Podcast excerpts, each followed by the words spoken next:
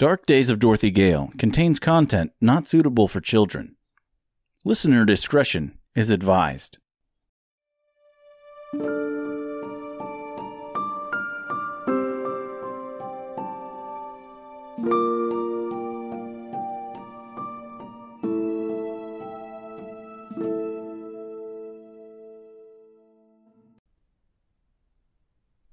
Dark Days of Dorothy Gale, Chapter 26 Yldaed, Part 2. Come on, mister, said Dorothy, once the door to Reginald's mansion was closed behind her. Before that psychopath changes his mind, pulls us back into some sort of twisted game. Mister simply nodded and followed Dorothy into the dark streets of Yldaed. What did you guys talk about in there? he asked once they were away from the mansion. Mostly him, said Dorothy. He claims he's from outside of Oz. That he's been here longer than the wizard. Do you believe him? asked Mister. I don't know. Even if that twisted fuck is from outside, even if he has been here longer, what difference does it make? He's not getting me home. Their conversation was interrupted by the sound of rustling leaves in a nearby row of hedges lining the sidewalk of yet another large house. Dorothy and Mister both stopped and listened for more movement. After a moment of silence, they continued on their way. Dorothy picked up the pace. Mister struggled to keep up with her. Reginald said it's not safe out here at night, said Dorothy.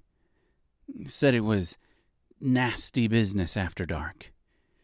I don't know if he was telling the truth or just trying to scare me into staying, but either way, we need to keep moving. They heard more rustling of leaves in the hedges, this time accompanied by a scratching noise in the dirt. Dorothy picked up the pace even more. She looked behind her at the sound of a low growl, and Mister did the same. When they turned their attention back to the road ahead of them, they were greeted by an all too familiar face. Miss Dorothy! Reginald exclaimed. He was wearing a long, dark coat that reached down to just an inch or two off the ground. In one hand he held a long knife, in the other, a piece of rope. We had a deal, Dorothy said nervously as she stopped dead in her tracks. yes, we did. You kept me company all day, and I let you leave with your friend. But after you left, I got to thinking about it, and I decided that was a rather anticlimactic ending. Sometimes it's better to not go too big and over the top, said Dorothy as she nervously backed away. Any good storyteller would agree, right? That restraint is vital to every prose. True, said Reginald. Unfortunately for you, Miss Dorothy, I am just not a good storyteller. He raised his blade into the air, and with one quick swipe, he split the seam at Mister's neck causing his head to fall back but not off. They both watched as Mister desperately tried to lift it up and place it back on his shoulders before falling to the ground. Reginald turned back to Dorothy, and Dorothy back to Reginald. He raised his blade once more and lunged at her. As she jumped back to avoid his assault, a mangy black animal jumped out from behind the bushes and attacked him. It appeared to be some kind of a dog.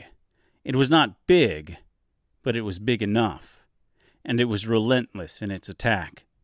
When it failed to knock its prey to the ground, it tried again and again until it succeeded. Dorothy watched as the creature snapped viciously at Reginald, forcing its mouth into his as he tried to scream for help. She continued to watch as the beast ripped out his tongue and ran off with it flapping in its mouth like a dead fish. She looked down at the grand storyteller without sympathy or remorse. Dorothy stood stone faced and emotionless as Reginald dropped his knife to the ground to better hold his bleeding mouth in his hand. Looks like you've got yourself a grand story to tell now, she said. Too bad you can't tell it to anyone.